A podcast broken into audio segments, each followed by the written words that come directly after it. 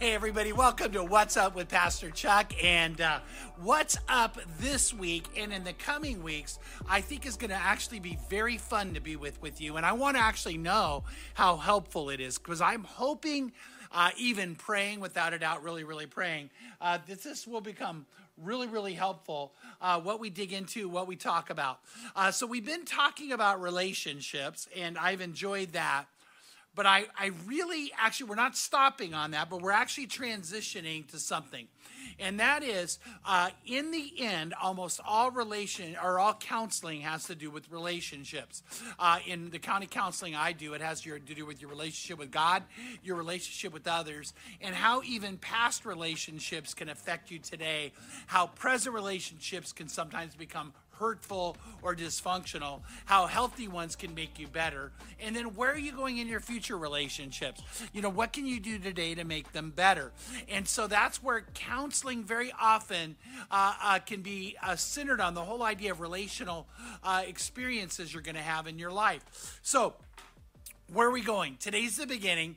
The next few weeks, I want to talk with you about things in counseling that can be literally game changers, uh, that can change your life for the better, that can make you better, that can open your eyes to a better way to live and function so that you're understanding your identity in Christ, you're understanding your purpose that God has for you, you're living out your destiny, and you're able to do it so you're mentally healthy, spiritually healthy, and by the way, uh, when those two come together, usually, usually not always, that has to also do with your physical health. So this is like something that's all encompassing in your life. And so I was talking with uh, Tracy and with some of our other team, and I said, "Hey, I th- what, what, do you think about going into this?" And and so uh, Tracy said, "Oh, she goes, that would be so interesting." So let's hope it's so interesting. And we're starting off today with what's Tracy's most interesting one. Uh, so I think the others are things she likes, but this one would be something Tracy loves. And it's something that happened very personally to me when I was in graduate school studying counseling. And I began to hear about and understand something that I had never heard about or understood before. So maybe you know about this, but I didn't know about this until I went to graduate school. And it's called differentiation. Differentiation. I don't know that a lot of people talk about that.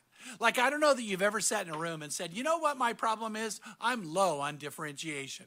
Or someone said, you know what's so amazing about you? You're high on differentiation. And uh, what happens is this, is we, this is one of the things that affects your relationships and your happiness far more than you know. So what is differentiation? Uh, differentiation, let me hold this up for you to see my, my glass case. Let's say that this is a problem if I have high differentiation, then the problem is here and it's differentiated from me and it's not a part of who I am, but it is something I need to deal with.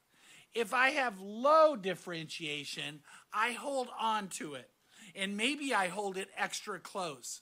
And it actually becomes a part of who I am. And it ends up being a part of my identity, a part of my reality. And so what happens now is very, very difficult for me to let go of this or deal with this because it's all wrapped up in me and who I am. Low differentiation means I hold on to it. High differentiation means I can move it over here and not have this be a part of who I am. And so this is, I think, why Tracy loves this so much. Get ready, because I was, uh, uh, you know, in the midst of learning about differentiation, and I realized, hey, I have low differentiation. And I'm like an old guy, and I'm realizing this about all my life and thinking about over the past about how many times I took things personally. People with low differentiation take things personally. So when you begin to try to talk with them or, or, or maybe deal with an issue, they're like all caught up, well, so you don't like me. And, and, they're like, no, no, no, I'm trying to talk to you about an issue. No, you're making this about me. You've always thought this about, and now everything comes about me. And so it's hard for you to deal with people, Tracy or Lauren, like me. That's scary. Uh, and so what happened, I love to tell this story, true story. So I go to one of my professors and I said, hey, um, I'm realizing as we study this that I, I have low differentiation. What do I do about it? And they said to me, "Oh, it's really hard." It's just really hard. And I thought, well, that's not helpful. So I go to a psychologist that I know is a very awesome psychologist. And I said, hey, I, I think I suffer from low differentiation. And he said, yeah, I, I think you do. And I said, okay, you've been my friend and not diagnosing me. I appreciate that. But um, what do I do about it? And he looked me in the eye and he said, oh, it's really hard. that's all I got, you guys. By the way, that's not all I have for you. Because it was so personal to me that I began to realize wait a minute, I've got to raise this. I've got to get better at this. And to be honest, I, am going to go ahead and call Tracy out right now. Um, I remember talking with her, and I, I actually said to her, I think I'm getting better at this. And she goes, You are. You really are getting better at this. And, and over the course of time, I know Tracy will tell you, at some point, I'll give her a chance to tell you that I actually feel like I have really raised my differentiation, which has made me a better boss, a better friend, a way better pastor, and for sure a better Christian. A better Christian. Because you've got to be able to let go of that. And so I want to have you kind of think about that. Are you somebody who suffers from low differentiation, or are you a person of high differentiation? If you have low differentiation, you take things personally.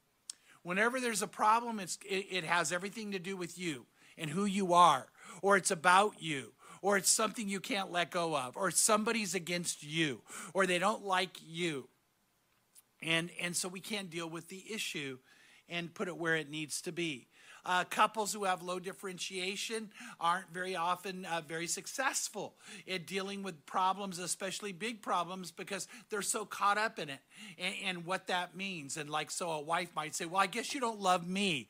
And the husband's going, That's not what I'm saying to you. I do love you. Well, and she says, Well, how could you love me if that's what you say? How could you love me if that's what you think? Well, that's called low differentiation and uh, or it could go the other way. By the way i'm a guy and guys can suffer from it. The bible talks about it believe it or not. So in proverbs chapter 50 or proverbs psalms psalms don't proverbs psalms. Psalm 15 verse 3 it says he does not slander with his tongue nor does evil to his neighbor nor take up reproach against his friend now, that's an interesting verse. And it's talking about people who have a real relationship with God and live in the presence of God. And it says they don't slander with their tongues, they don't do evil to their neighbor, and they don't take up reproach against a friend. See, what that's saying is I don't take up something and hold on to it. I'm able to separate that from who you are. In other words, maybe you said something that um, hurt me, but I'm not going to hold that against you. I'm not going to hold that against you. Do you get that? You don't take up that reproach and hold on to it because I know you and I know that you have said kind things. I know you've thought good things. I know very often you've risen above a moment. I know in this moment it could have been you misspoke. I know it could be that actually you said it and you meant it, but you didn't mean to be as hurtful as you were. Or maybe you've had a bad day because uh, guess what? We've all had bad days. And uh, maybe you, in this moment, if I give you some time or, or I talk to you about, you know, right now, what you just said, um, I'm going to put that over there and I want you and I to focus on that.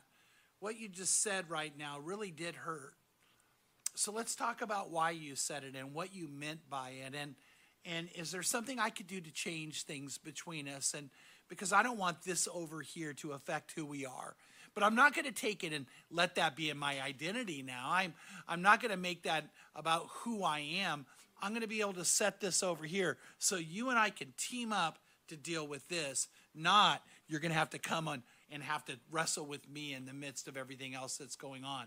By the way, uh, the reason I'm using this, by the way, is I feel like this is one of the best tools I've ever had when it comes to raise differentiation um, what happens is that the, what this becomes symbolic of whatever was hurtful or whatever the problem is, whatever the disagreement is.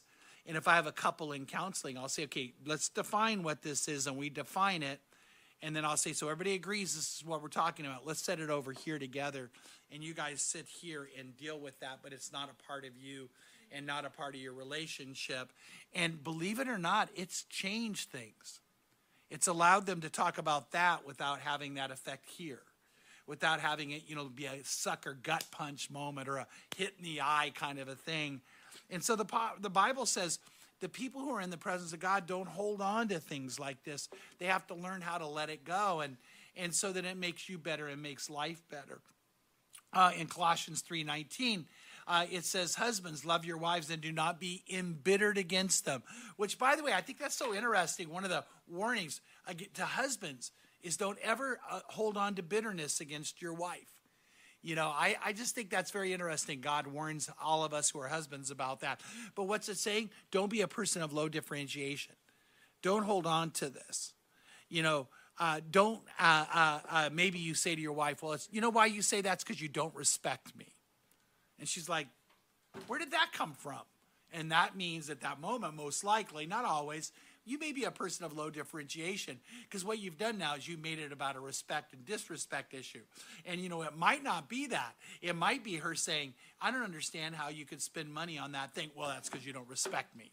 She goes, no, I'm trying to talk about the budget. I'm not trying to talk about whether I respect you or not. Uh, and so in that moment, you know, you're, you're now not able to talk about the problem because you're holding on. Well, you know what? You don't trust how I spend the money. You don't think I know the decision making. She goes, I think we're talking about whether you should have bought the chainsaw or not, and uh, not about uh, that, you know, or where that came out of the budget. Uh, and so, can you set it down over here and not make it so personal and get involved with it? Isn't it interesting that husbands are told, don't do that? Don't do that to your wife. Don't become embittered against them. Uh, in Ephesians, it says this in Ephesians 4 30 to 32. Do not grieve the Holy Spirit of God, by whom you were sealed for the day of redemption. Let all bitterness and wrath and anger and clamor and slander, quote, notice this, be put away from you along with all malice. Be kind to one another, tenderhearted, forgiving each other, just as God in Christ has also forgiven you. So, in other words, he said, You know what? I don't want you to hold on to this. I don't want you to hold on to it. I want you to take it and set it aside and let it go. Um, I got a critical email not that long ago, and uh, it, it was interesting. Some of the terminology was in it. Matter of fact, one word I went, huh, you're calling me this. And I'm not going to say what it is because the email's private uh, between just those of us who get it. By the way, uh, let me tell you this um, none of my emails are truly private. So if you email me, uh, my wife has access, my tech team has access, and my Tracy, my assistant, has access. I've never, I, I always try to make sure people know that. Uh, now, we all keep that in confidence and treat you with respect. But anyway, so what happens is I get this email and I read it and I'm like, huh. And then later on that night, I read it again, which I think was probably my problem. I was, what I, I'm picking it up, holding on to it. I read it again. Then I read it to Pam, which by the way was a mistake. I read it to her. And Pam goes, oh, yeah, that doesn't sound good. So the next day, I'm talking with Tracy in a meeting. I know you already remember this. And I said, Can you believe they wrote that to me? And Tracy goes, I don't think they meant it that way. And I said, Well, I think they did. And she goes, No, I, I don't think they did. And you know them. You know they've never said anything like that. I think they were joking. And I'm like, Oh, you know what Tracy was saying? Set it down, let it go. By the way, later on, I had Pam read it, not me read it to her, and it sounded way different. And she's like, No, that's not that bad. Did you guys know you can like change the tone of what someone says and how you quote them with? Yeah. And so here's the thing, and that's where I think Tracy would give me credit. The minute she kind of called, not kind of, you like totally called me on it. The minute she called me on it, I, she was actually saying, Chuck, can you take it and set it over here and can we talk about it? And it was like, wow, wow. Then later on, by the way, this other person's spouse wrote me this great email, which shows how smart they are. But anyway, uh, but the whole point is, is this: this is a big deal in having great relationships. If you want to learn how to have great relationships, then the minute you start to feel those feelings, ask yourself, what can I do to put it over here? Not ignore it, not repress it. Look at it from a distance, separate yourself, and not hold on to it not take it close, not do that. So if you're in a friendship, don't do that uh, in a in, in your friends because you're not going to have as good of friendships as you want to have. And give your friends a lot more grace. And and it, and I'm not saying don't deal with things. Matter of fact, I'm saying this is the way to deal with them. The tool to me and for me, and it works, is I say, I'm not, let's, and I might even talk to them. Hey, let's see this is the problem and let's set it over here. What can we do to team up on the problem? And uh, I found that when couples are fighting it out, they're so defensive. When they agree to partner and set it over here, it's able you're able to do it better. I found parents and children are able to do that. I've had moms and dads uh, at odds with their kids, and then when we define the problem, and then we put it over here and ask, "Hey, what do we all agree we could do to get rid of that problem?" What can we do? And they're all of a sudden like calmer and they're able to deal with it. I found in work settings, uh, in our church staff or in other work settings, if we, if we can do that, if we can learn to set it over here, uh, then we can deal with it way better. Uh, by the way, I was in a meeting not too long ago where somebody made a comment towards me, and I felt that, you know, moment. And I was like, and by the way, when you're the boss, that can really be dangerous. but I don't think I'm that bad, am I? But uh, yeah, Lord, I hope not. Uh, but by the way, happy birthday, Lauren Lee. Uh, so anyway, but what I want to say is, is I would be a horrible boss if every time you said something, all of a sudden I held on to it. Uh, by the way, when I preach, uh, I pour hours into my preaching, and then I invite people to tell me whether what I did was good or not good whether it was boring or not boring, whether uh, it was clear or not clear, whether it could have been better. And I can't hold on to the sermon as, as my baby or whatever.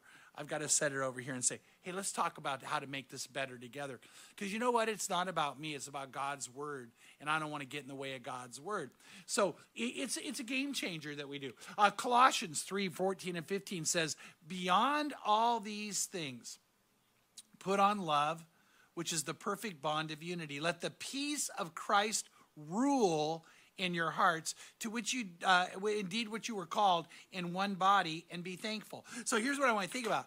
See, if I realize I don't have peace, if I've read an email and now I'm bothered, and I read it again and get more bothered, the peace of Christ is not ruling in my heart. So what happens is I'm holding on.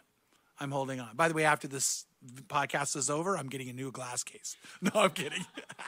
I'm, okay, I, am glad you guys thought that was funny. But but you know what? If I'm holding on, holding on, I don't have peace. And he said, let the peace of Christ rule in your heart. And you're going, but if I'm bothered, what do I do? You ready? Put it over here. And say, all right, I'm to let me and God work on that. I'm to let me and the person work on that. I'm to talk about how that that's what we need to deal with. I, I'm not to take it so personally that, that now I can't differentiate this issue from who I am and the relationship we have. Which brings me to the verse that I think sums up all of what we've been talking about. In 1 Peter 4 7 and 8, it says this 1 Peter 4 7 and 8. The end of all things is near. Therefore, be of sound judgment and sober uh, spirit for the purpose of prayer above all above all, keep fervent in your love for one another because love covers a multitude of sins. Do you catch what's going on? Is if I have love that covers a multitude of sin, maybe you did hurt me. Maybe you did say something mean to me. Maybe you did disappoint me. Maybe you did break your word. But I realize that one instance is all we're talking about. I'm not going to build it into a laundry list. I'm going to take this one incident and let's talk about that set it there, and we're going to talk about it without me saying, This is who you are. I'm going to talk about, okay, this is something that occurred. You did it or you said it. But before we dig into it, I'm going to put it over here and not make that everything about you. That is something that makes your relationship so much better. And he says, above all, have fervent love for one another. Fervent love for one another. Not just love each other, have fervent love. So, you know what we need to do? Above all Above politics, have fervent love for one another. Uh, above that momentary disagreement, have fervent love for one another. Uh, above that moment where someone wasn't their best or they were their worst, have fervent love for one another. And uh, one of the things that ought to define your life and my life is not just love, but fervent love, caring love. And that's what God wants you to have. And so, you know what? Your relationships will be better. Your life will be better. So if, if this is one of those moments, I, I could share something that I believe that in counseling, but it's biblical counseling that could change your life. It's this raise your differentiation. Do whatever you can to be honest about where you're at and then say, how can I get better at this and better at this and better at this? And find my identity is not in this, my identity is in Jesus Christ. That I'm his child, that I'm under his grace, that I have his love, that I have his forgiveness, that I'm a new creation. And so all of these kind of things can be set aside, and God can work with me and mold me and, and help me not to be uh, the person that sometimes I don't want to be but it's never going to work if I hold on to this. So I don't know if that's helpful to you. I can tell you what, it changed my life, made me better. Um, and that's why today uh, I think I even have better relationships now and I believe I'm more fun to work with and even work for. And I'm better to be married to, right, Pam? By the way, Pam will tell you, like, she's so glad I got, went to graduate school just for this one thing. That would that would thrill her to death. That that one thing. Uh, but I I think I'm a better grandfather, a better father, um, a better friend. Uh, and so look at your relationships. You want to be better. You want to be more like Jesus. You want to be more Christ like. Not perfect. No, I'm not perfect. But you know what? Praise God, He's taken me on that journey. I hope you go on it too.